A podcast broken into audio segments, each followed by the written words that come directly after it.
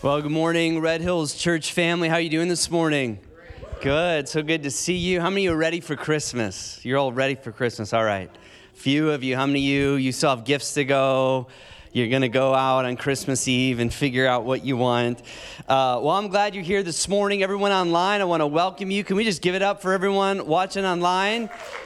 We're glad that you're here this morning, and um, I'm excited for our Christmas Eve gatherings. We didn't get to do in person gatherings last year, and so uh, it's great to be back. It's a wonderful tradition that we have at our church. Uh, it's a great time to bring your family, invite your family. Uh, one priority I always have on Christmas Eve is to share the gospel and tell people about Jesus. And uh, so it's going to be about a, a 45, 50 minute gathering. Uh, come to uh, one of the three that we're doing, and we'd love to see you on Christmas Eve.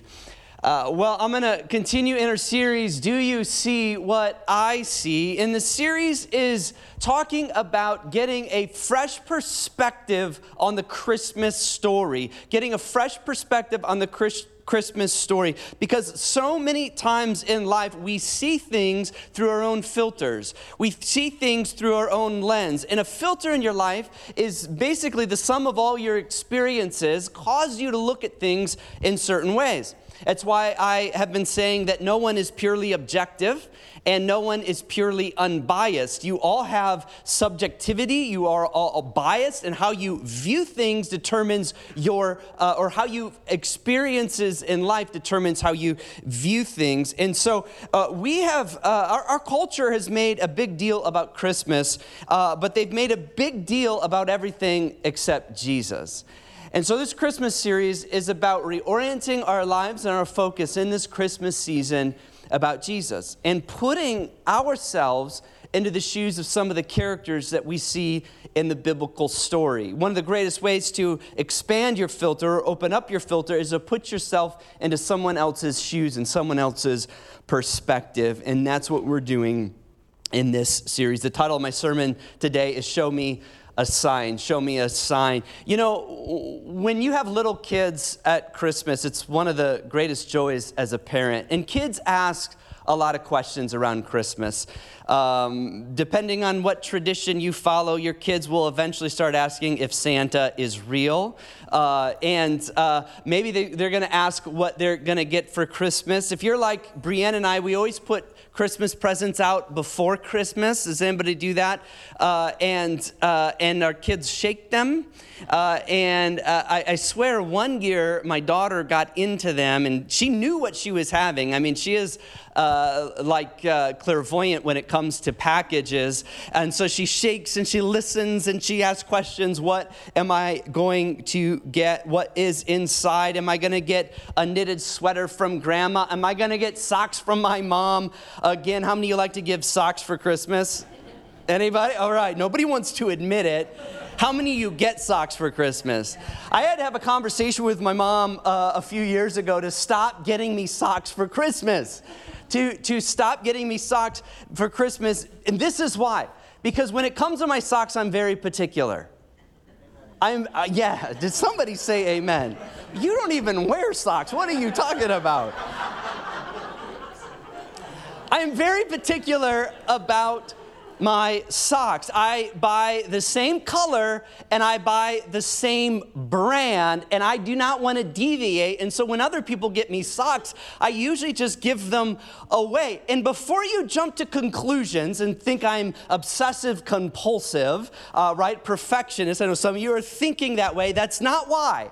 I will tell you why. We have four kids. Four kids times 10 pairs of socks at least each. That's a lot of socks. We have now, I don't do a lot of laundry. I will wash dishes and scrub toilets, but I don't do a lot of laundry in our, uh, in our household. Uh, but we have an entire laundry basket full of mismatched socks. How many of you know what I'm talking about? Guess whose socks are not in there?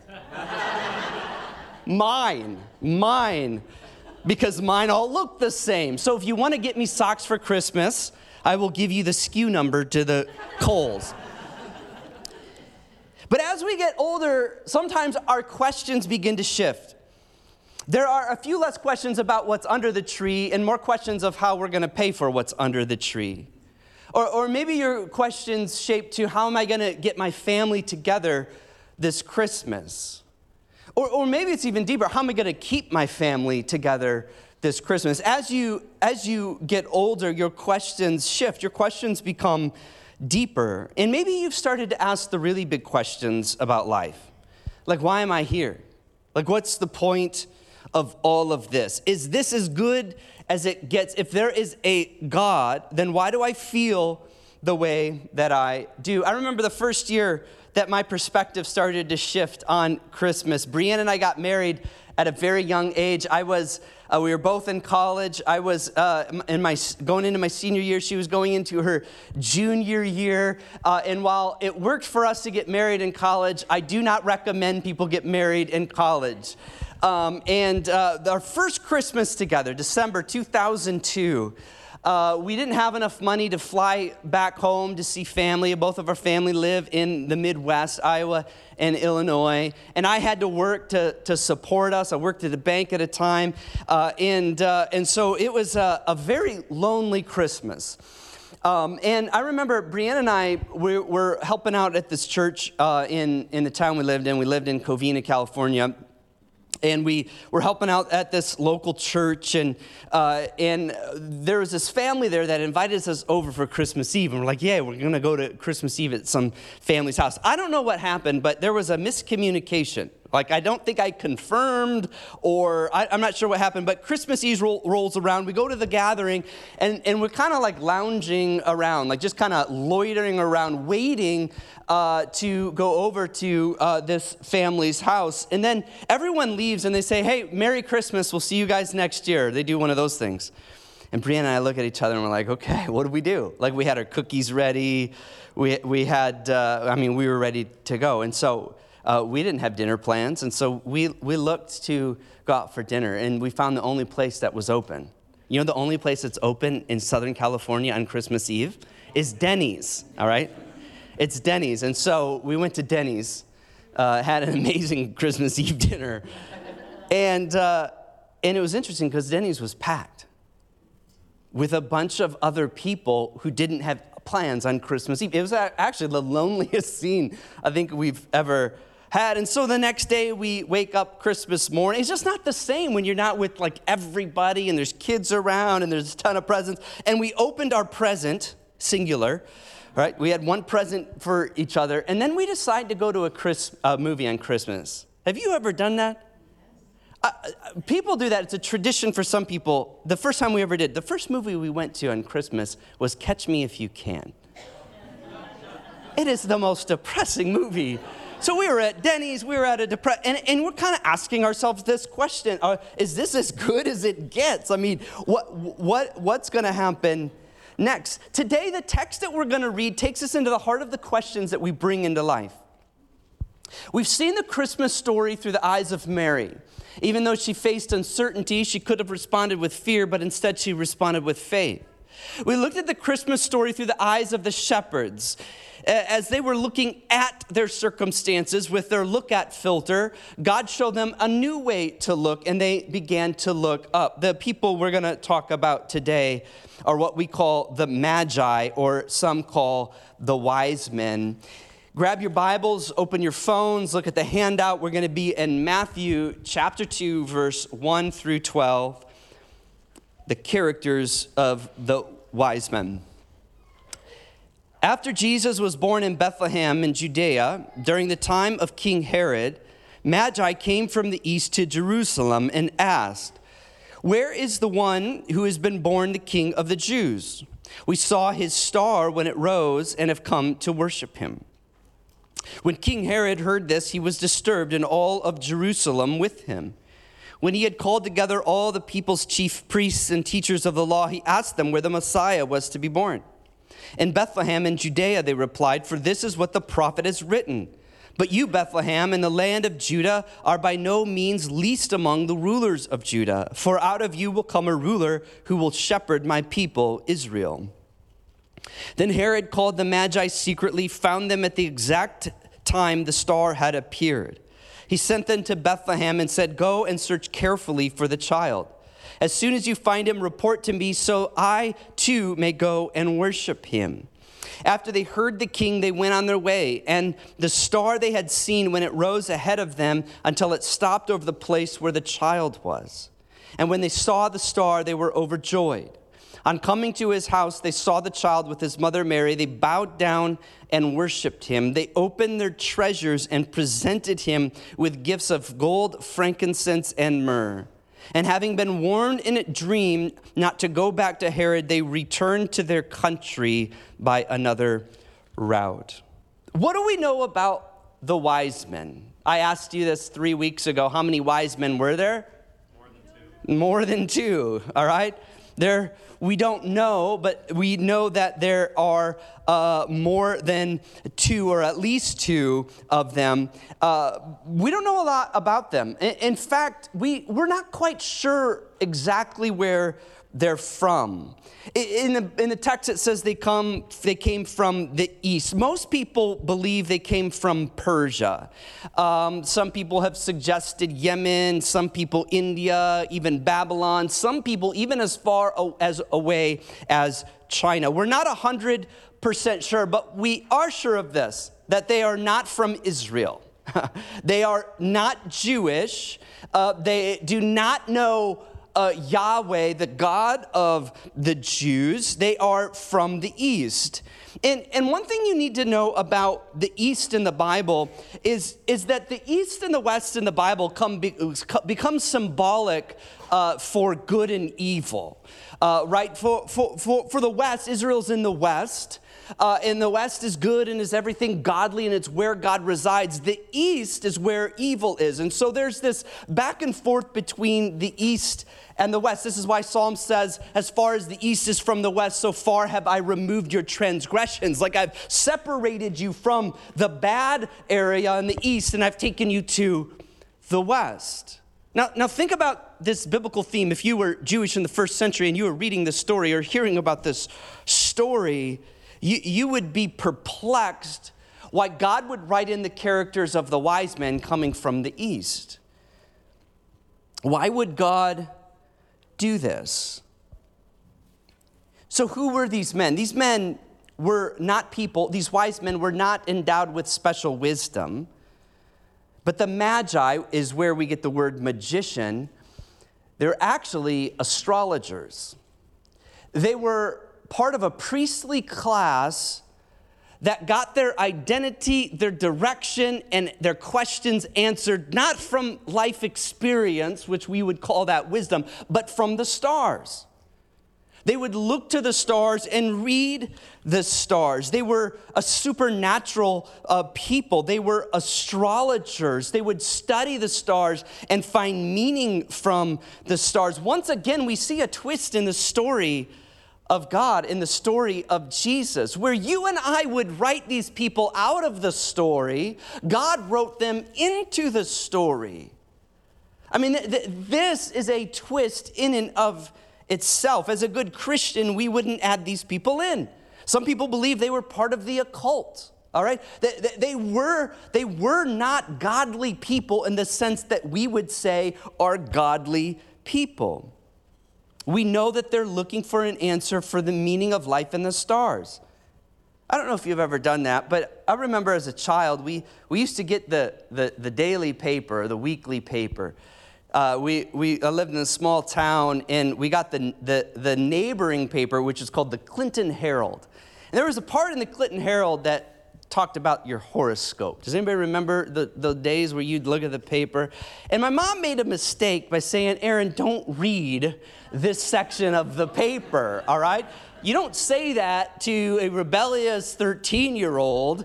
Uh, and because once she left, I'd like, what's say under a Sagittarius? All right, I start reading it. I don't know if you've ever done that, but we want the answers to our question. Maybe some of you have gone to someone who you hope would tell you what's going on or what's going to happen in your life. Maybe you read a lot of books about spirituality and you want to know your direction, you want to know answers to your questions. At this point, maybe some of you just want someone to answer the question once and for all of why we're on this earth. If you can relate to this struggle, then you and the Magi have something in common. You want an answer to the deepest questions in life. I, love it in verse 2. I want to take you back there. It says this that we saw this star as it rose, and we have come to worship him. See, they saw a star. They were looking up and they saw a star, and it guided them to Bethlehem. They were looking in the sky for a sign, and they saw the sign and they followed the sign. We get so used to the story that we forget how bizarre it really is. You've got astrologers from Persia who were pagan, polytheistic, from this priesthood that we would no uh, more associate than a heretic coming into the biblical story. Here's what I find interesting. And sometimes we, we need to be opened up to this and maybe our 21st century American Christian worldview. That there are many ways uh, there is one way to God that's through Jesus Christ, but there are many ways that people find Jesus. Are you with me? See, a lot of us, maybe you've grown up in the evangelical church and, and, you found Jesus as a child. Maybe some of you just stepped foot into church, like there's kind of some drawing to go into church. I've heard that story before. Maybe some people just, uh, they needed something. They opened the Bible uh, and, and they found Jesus. One of my best friends was a missionary in Turkey, which is like 98% Muslim country. And before a Muslim would walk into his church, and he had the fastest growing church in, in, uh, in, in Turkey, before they walked in, they would often have a dream about Jesus before they met a Christian. It's interesting how God works in our lives. He, he works in unusual ways. He brings us to Jesus sometimes in the most unusual way. You see, everyone's journey as they come to Jesus, it might be different, but I guarantee you, as you come to Jesus and as you discover more about Jesus, you have more questions. Maybe some of you have questions about God. Maybe some of you wonder why there's so much suffering in the world. Right? That's kind of one of the greatest questions that get asked. If God is so good, then why are so many bad things that happen in the world? Maybe some of you wonder about creation and science and how those two go together. Maybe you've been just given a story as a child and then you, you know, you get education and you read the scripture and you, you wonder, like, how, how does this resolve together? Maybe some of you wonder, was Jesus really God? Did Jesus really walk on this earth? Maybe some of you wonder, do miracles really exist? There's pretty good evidence that wherever these kings or these priests or magi came from, they didn't know God the way Mary and Joseph knew God. They hadn't yet heard of God of the Old Testament. Obviously, they didn't know what Jesus would teach and what he would do with his own life. They had questions questions about life, questions about eternity, questions about purpose, questions about themselves, kind of like everyone has had at some point or another. And their questions were intense enough that they would travel hundreds, if not thousands, of miles to find an answer to their question to find an answer to the question that they're looking to the stars. So let me ask you about your questions. Do you ever wonder what it would take to get an emotionally satisfying answer to the question of evil or pain or suffering in the world? It's interesting because this is, you know, when you talk to someone who is discovering faith or maybe uh, questioning Christianity, this is the question that comes up. It, doesn't matter how many times it gets answered, but it, but it comes up. And there are some really good answers for it. But it still com- comes up. And so there isn't an emotionally satisfying answer to this question for everyone. Could anyone ever say anything so powerful and definitive it would settle it once for all? Oftentimes, we live in such a way that if we had the answer, it would solve the problems that we're facing. And we live that way. But here's a question for all of us who ask questions What if the a- answer to your deepest question wasn't actually an answer? What if the answer to your deepest question was a person? What, what if the answer to the questions of life was not a succinct, pat answer that you could read in a blog or an essay or someone could tell you in a 35 minute sermon. What if it was a person? What if it was a person who was the answer to your question? You know, throughout my life, I've been through seasons of struggle and seasons of doubt. See, even as a pastor, yeah, even maybe more so as a pastor, right? Questioning what God does in some circumstances, questioning why He heals sometimes and why He doesn't other times, questioning a lot about God. It's interesting because I think oftentimes in the church world, we haven't allowed space for doubt. You, you know that everyone will, if they're raised in the church, they'll go through a season of doubt in their life? It's, it's why it's important if you have kids to allow them to process the doubt that they have Instead, to force feed them, then oh, this is what you need to believe. Because all of if they don't do it, better they do it in your household than do it in college. But we need to allow space to have those conversations. I've wrestled with God during different seasons of my life, but when it comes down to it, the answer to my deepest question is never really an answer. It's a person, it's Jesus. It's the comforting love of Jesus. Amen. Think about it. If someone could produce an answer so powerful that could ease your mind and thoughts, don't you think you would have heard it already? And even if you heard an answer, it still doesn't stop the suffering. I want to look again at what happened to the Magi. When they followed the star, they didn't find an answer to the question who did they find? They found a person.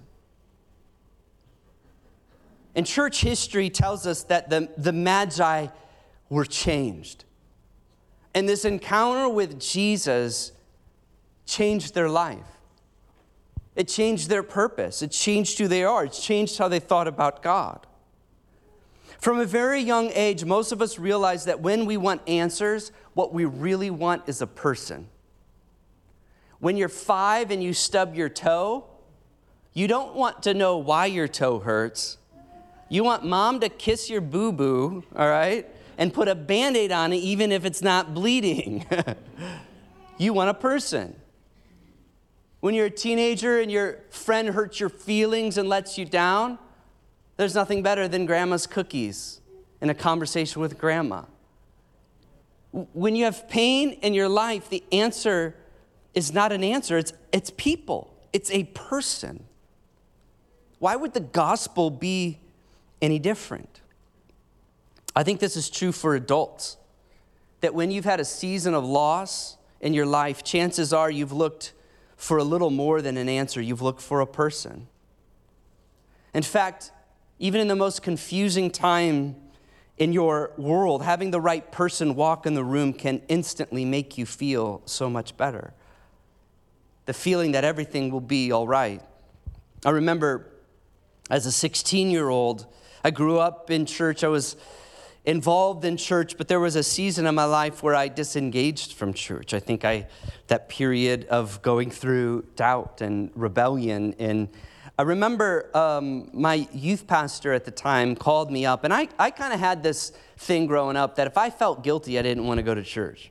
Anybody, anybody, is that just me? It's like, it's like the guilt that I had, which is like like the gospel is like the more sin you have, the more grace there is, right? That's the gospel, but sometimes it's not always given. So sometimes it feels like the more guilt I have, the less I want to be around church people and churchy things. And so I would kind of separate myself, but I got a call from my youth pastor and he asked me out for lunch and he goes, Aaron, I, w- I, just, I want you to come back. I want you to come back to youth group. I want you to be involved. I just want you to come back. You know, I, in fact, if I think about what he said, I can't even remember the exact words he said. But I do know this I remember how he made me feel. Isn't that, isn't that true of everyone? People don't remember what you say, they remember how you made them feel. Your, children won't grow up saying, Oh, my dad taught me this, this amazing like proverb or this wisdom. No, no, no. They're going to realize when they're older, well, this is how my dad how my mom made me feel. What if the same is true for God? Maybe you think everything will be resolved when all your questions are answered, or at least when your big question is answered. But what if it's different? There's this great preacher and pastor named Frederick Buechner. Frederick Buechner. He's an author and he imagines God intervening in the universe in a supernatural way. This is, this is what he writes. He says, Suppose, for instance, that God were to take the great dim river of the Milky Way as we see it from down here, flowing across the night sky, and were to brighten it up a little and rearrange it so that all of a sudden, one night, the world would step outside and look up to the heavens and see not the usual haphazard scattering of stars, but written out in letters light years tall, the sentence, I really exist, or God is real. Buechner goes on to say, Imagine God arranging this display night after night in new ways, ways that engender both deep regret and profound hope, and have preachers who've always said God exists, marveling at the confirmation of it all, realizing that they had been right all along. Maybe even more right than they actually realized. Churches would overflow into football stadiums, crime would stop and an uncanny hush would fall over the world. But Buechner says he imagines at some point, somebody along the way, perhaps a small child with some bubble gum in his cheek, would turn to his father with the crazy courage of a child and utter the words that would make the angels gasp.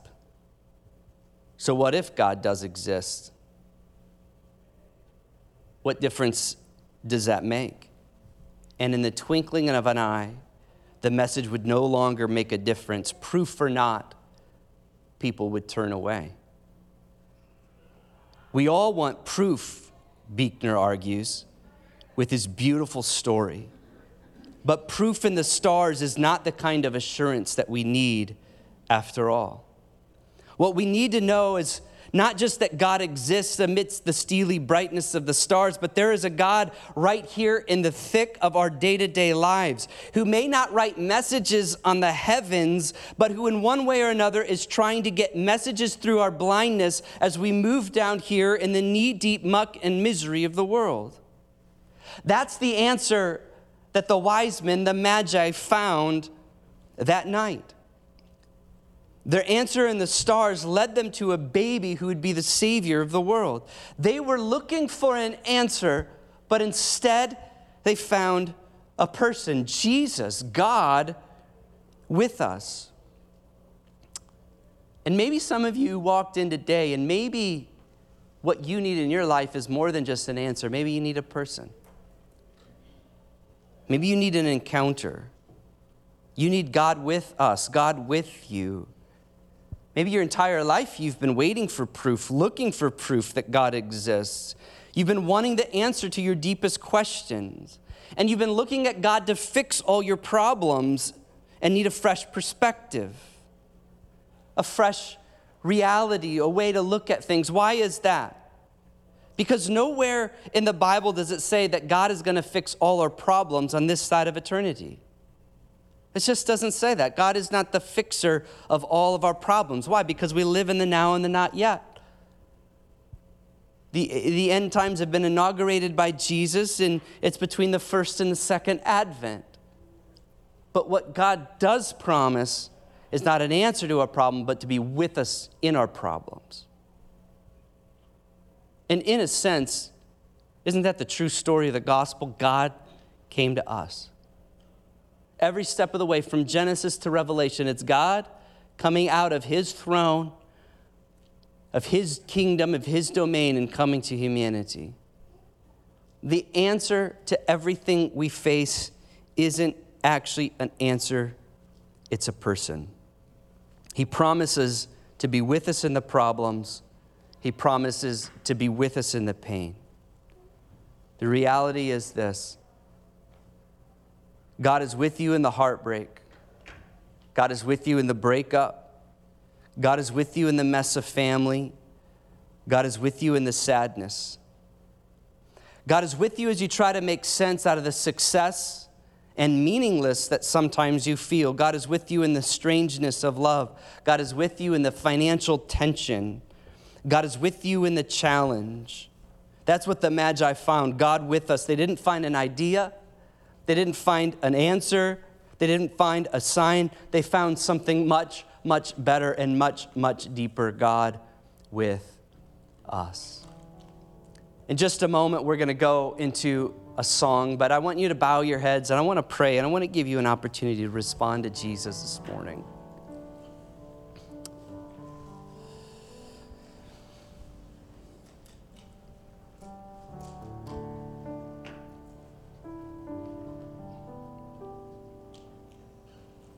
I'm not sure who this message is for. You know, oftentimes when you write things, when you pray about things, you're not sure who God gives you this word for, but I believe it is for somebody. I believe it's for somebody here. That your deepest desire may have been a question, may have been an answer to a question that you have.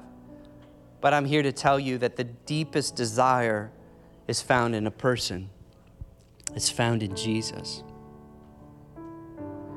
And in this moment, before we go into the busyness and the craziness of the holiday season, let's take this moment just to allow God to be with us. That's His promise. His promise is that He, he is with us. And when He left the earth and ascended to heaven, the Bible says He gave us His Holy Spirit to be with us. And that you are a temple of the Holy Spirit. And that God isn't somewhere out there, but God is right here. You don't have to go find God because God already found you. You don't have to search the world over for an encounter with God because He is here. You simply invite Him into your life. Lord, we invite you into our hearts right now. God, those who maybe are struggling in life and need your comfort, those who need your love, those who need your blessing, those who need your care and your comfort. God, I pray that in this season that we can feel a touch from you and that you can touch us at the deepest parts of who we are and that we don't walk through life numb and feeling disconnected, but we feel very much in tune with you. Thank you, Jesus, for coming on this earth to show us a better way to be with us, to comfort us, and that all the answers are found in the person of Jesus Christ. We love you, Lord, and we praise your name. And everyone said,